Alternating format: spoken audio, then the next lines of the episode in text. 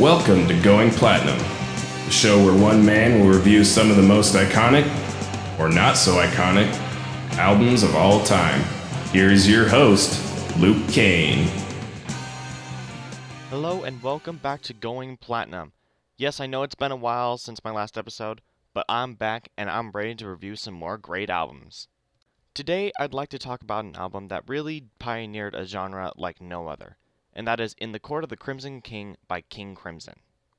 Now, this is the first iteration of King Crimson, comprised of five members Greg Lake, Peter Sinfield, Michael Giles, Robert Fripp, and Ian MacDonald.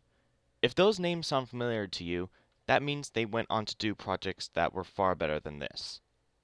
For example, Greg Lake went on to do Emerson Lake and Palmer, and Ian MacDonald went on to find Foreigner. In fact, Robert Fripp was the only one that stayed and continued to make 12 albums with King Crimson with other members. But for this one point in time, they made an album so great that it's widely considered to be the best that King Crimson has had to offer. They got their big break to debut this album in, during a free concert in Hyde Park where they opened for the Rolling Stones. That's when you know you made it big. You opened for the Rolling Stones in the 1960s. A year later, they released this album to mixed reviews, but became sandwiched between two other big releases. One of them was Abbey Road by the Beatles. But still, their sound was revolutionary for the time. So, let's just jump right into track one and see how it worked out. The opening track is 21st Century Schizoid Man. It starts off with a really hard rocking riff, changing into a lyrical portion, then going back again. Then, later in the song, it transforms into a very big instrumental break, comprised of some keyboards, some guitar, and some really good drumming by Michael Giles. Like I said with Supertramp in my last episode, this is very early Pink Floyd esque, which I like. The lyrics seem very commentary like. I'll play the second verse for you guys just to see what you guys think.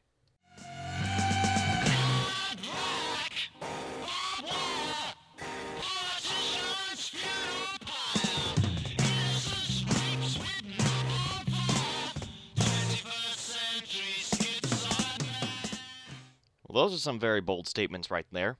A way you can interpret it is a knock on a few politicians. I mean, for example, they mention politician, funeral pyre, and innocents raped with napalm fire.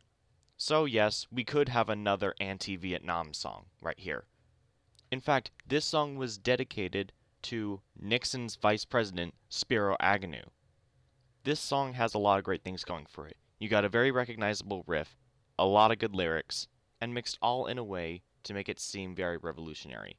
The only thing that I would say is not so good on the song is how it's very distorted but that was just due to a technical error in the original mix. The end of this song just builds and builds and builds, eventually mixing into, into a cacophony of sounds, and then dies down into track two.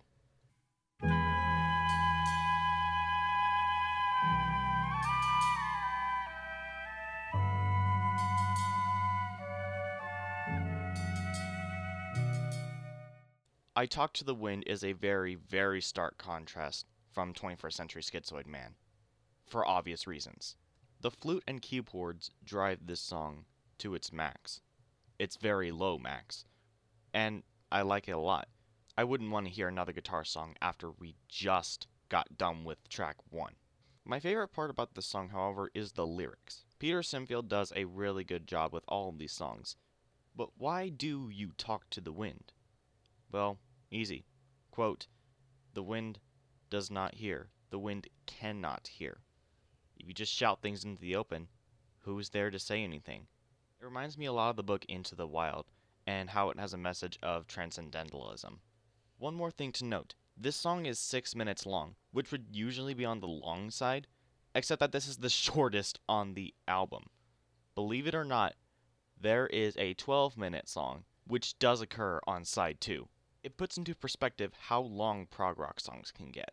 Now, for how long the songs are, it's a blessing and a curse. It's good that a lot can go into it, but if it's the same thing going on for the longest time, it gets stale and repetitive quickly. But for this song, it doesn't really seem like that. It's only six minutes long. And if you look at 21st Century Schizoid Man, which is around more than seven minutes long, there is obviously none of that. But enough of that, let's get into track three so we can get to my favorite song on the album. Track 3 Epitaph is one of the grandest songs I've ever heard. Just listen.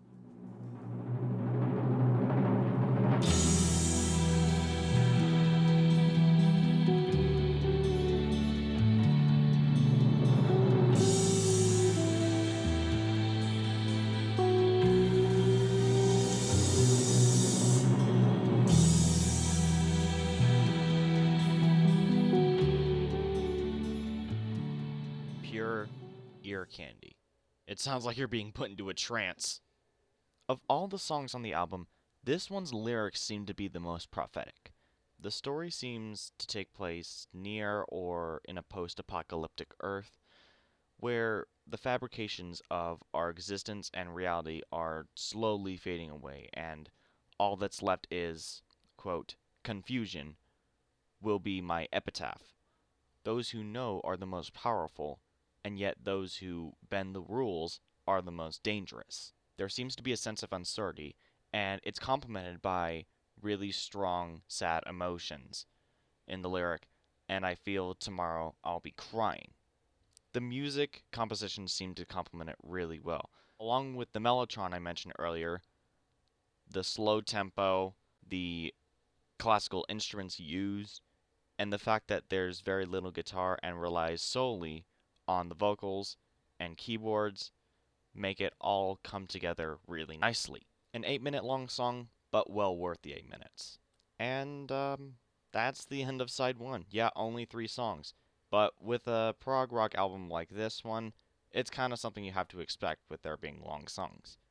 Well, nevertheless, time for side 2.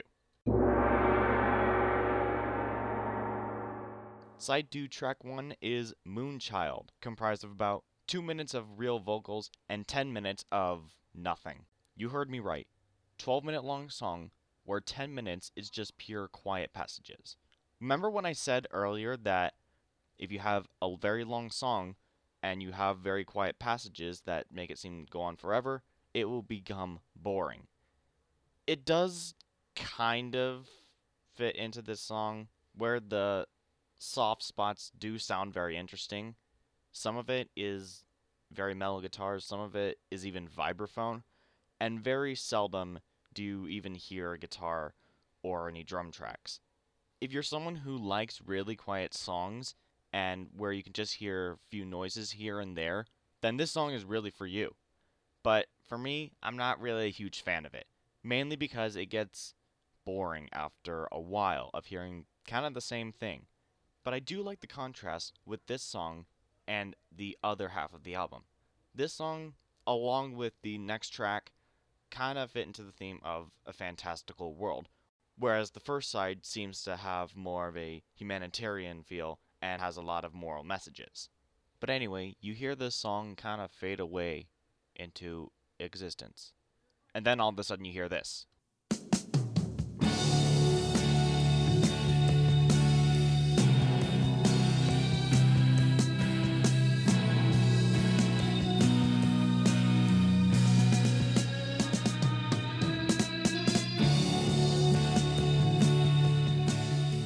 Title track, The Court of the Crimson King.